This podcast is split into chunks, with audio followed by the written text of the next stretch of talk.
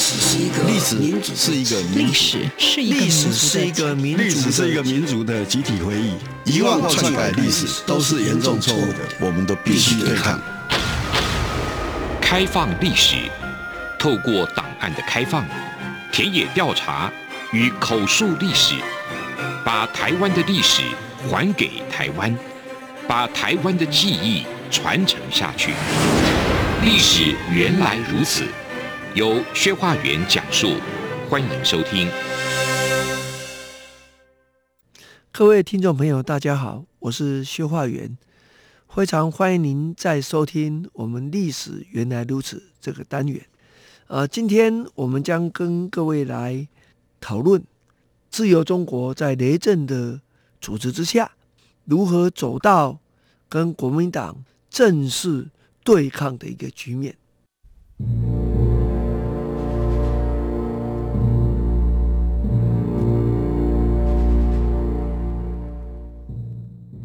在上一集里面，我们说到整个决裂点有两个，一个是军方那个陈怀奇投书事件，那第二个比较最重要的，实际上是自由中国站在自由民主的角度里面，批判当时的言论的钳制，批判国民党内部啊准备推动蒋介石三连任啊这一个状况，那持续进入到一九六零年。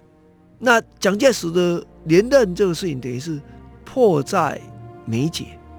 那雷震跟自由中国要怎么面对蒋介石这样的试图三连任呢？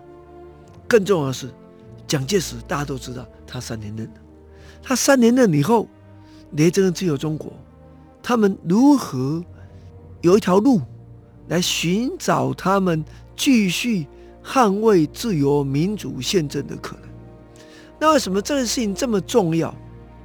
因为对胡适或雷震而言呢，他们创立自由中国的目的，原本就是希望用民主来反共。那么，直到一九六零年为止，他们虽然对国民党的批判是越来越强烈，跟国民党对抗是越来越激烈，可实际上他并没有放弃。啊，希望能够循着民主宪政发展的可能，在台湾营造一个比较好的民主政治啊的一个基础。那蒋介石的三连任这件事情啊，是一件非常攸关的事。如果根据宪法，蒋介石不能三连任，那势必接任的人一定是当时的国民党副总裁、副总统兼任行政院长的陈诚。那假如是这样，那我们就必须想说，那蒋还是党的领袖，那陈诚变成政治的领袖，那党的领袖退居第二线，这是一件事情。那第二个呢？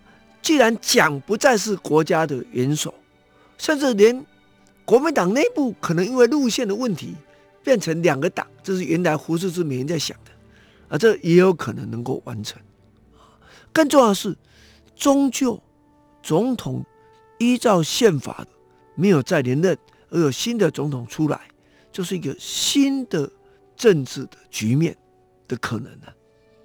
可是，一旦三连任，那势必就要更改限制原来宪法的规定。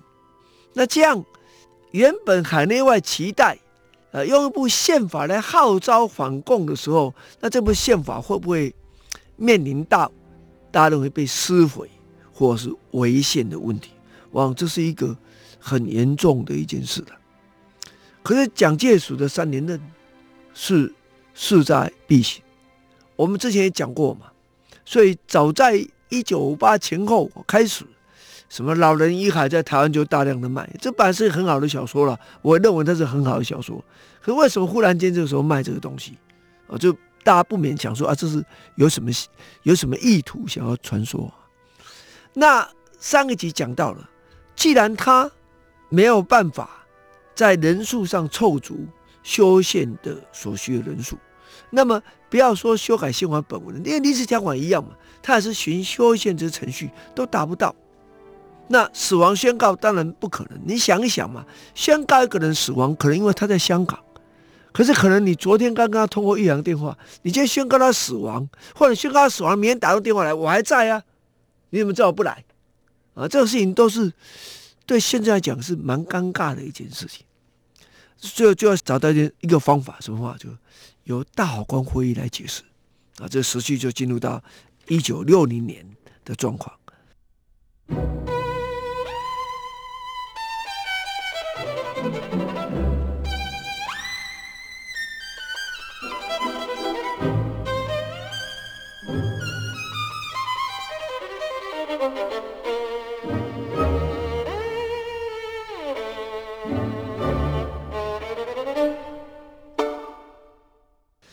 大法官会议是在一九六零年二月十二号啊做出解释。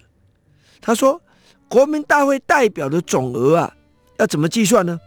啊，要依法选出，而且能够应召集会之国民大会代表人数来计算。这么一来，回到台湾来开会的国民大会代表的比例啊，我们本来说是五成左右嘛，忽然间将近百分之百，那这当然就会凑到。开会所需四分之三、三分之二这两个很重要的门槛就没有问题。可是这样的解释明显的怪怪的了啊！怎么会把那个还健在的国民大会代表排除在这个名额之外？所以自由中国就写了一篇社论：岂容御用大法官滥用解释权？啊，这一点说起来，现在想想有点遗憾。直到今天为止，大法官的会议记录还没有公开啊！啊，我觉得在转型正义的今天，这应该是一件值得我们注意的一件事情。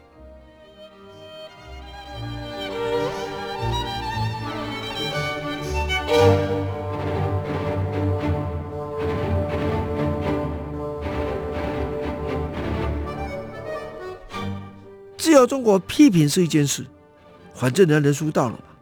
人数到了，人家就可以修宪了嘛，就修改了嘛。所以，当大法官做了解释，那么三月三号蒋介石召集国民党籍的国代，承诺国民大会代表的待遇会调整跟立法委员、监察委员一致。哎，这什么意思？因为国民大会本来是无给职啊，啊，调整也一致，呃、啊，无给职不见得会改，但用其他方式给付也能达到这个效果。我成立某个机关，大家挂名也是可以达到这个效果。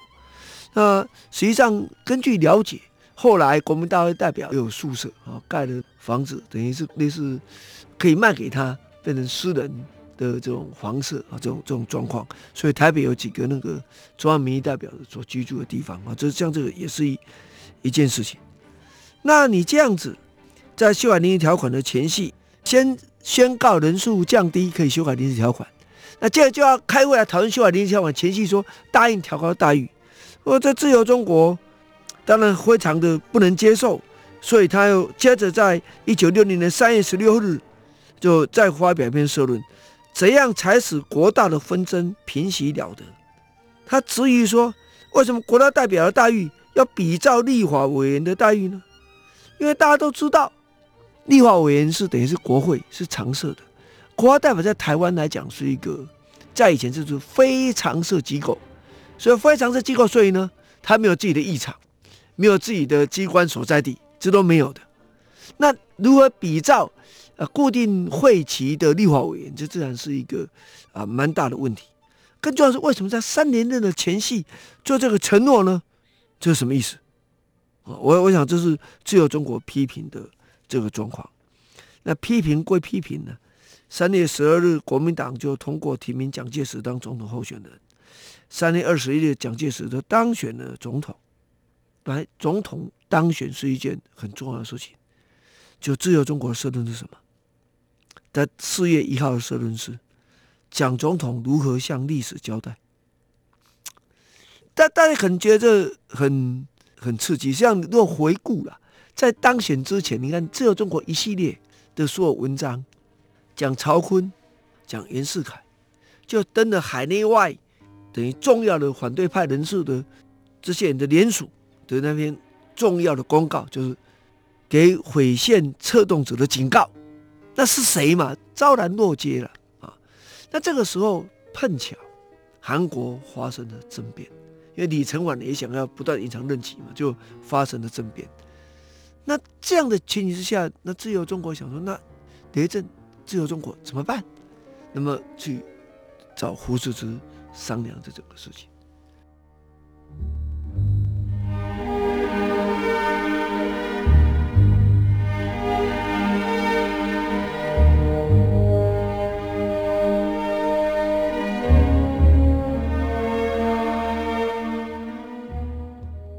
那胡适之认为说，要考虑，一定要跟台湾人站在一起才有力量。那碰巧那一年的地方选举，国民党循往例一样，一定提供一个不公平竞争的环境，所以当然台籍的精英就跟一九五七年类似，那么就想要做选举的这个这个检讨。那选举的检讨的本身啊。自由中国的态度是什么？他早在选举之前就提出呼吁，要求地方选举要有最起码的公平呢。啊，那公平包括什么？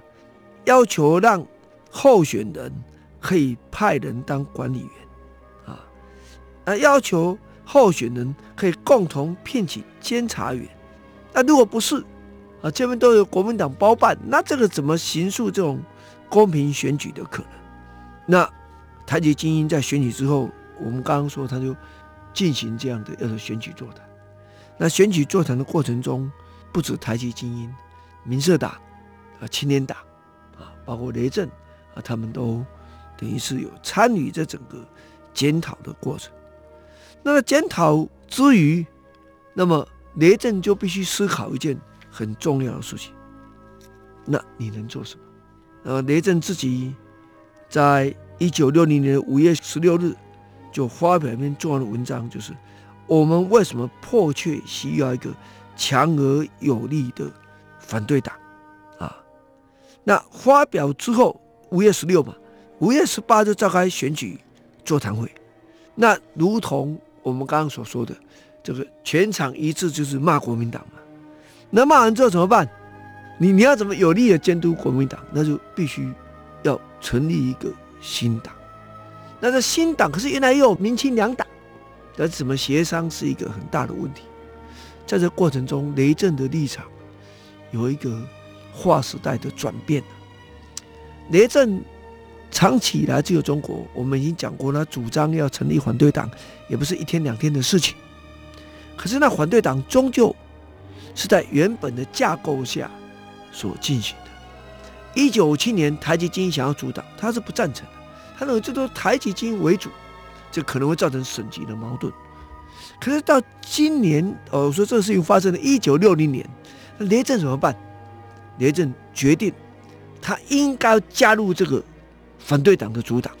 虽然这反对党主党是台军精英所主导，但是透过他的投入，他相信可以减少省级的对立的。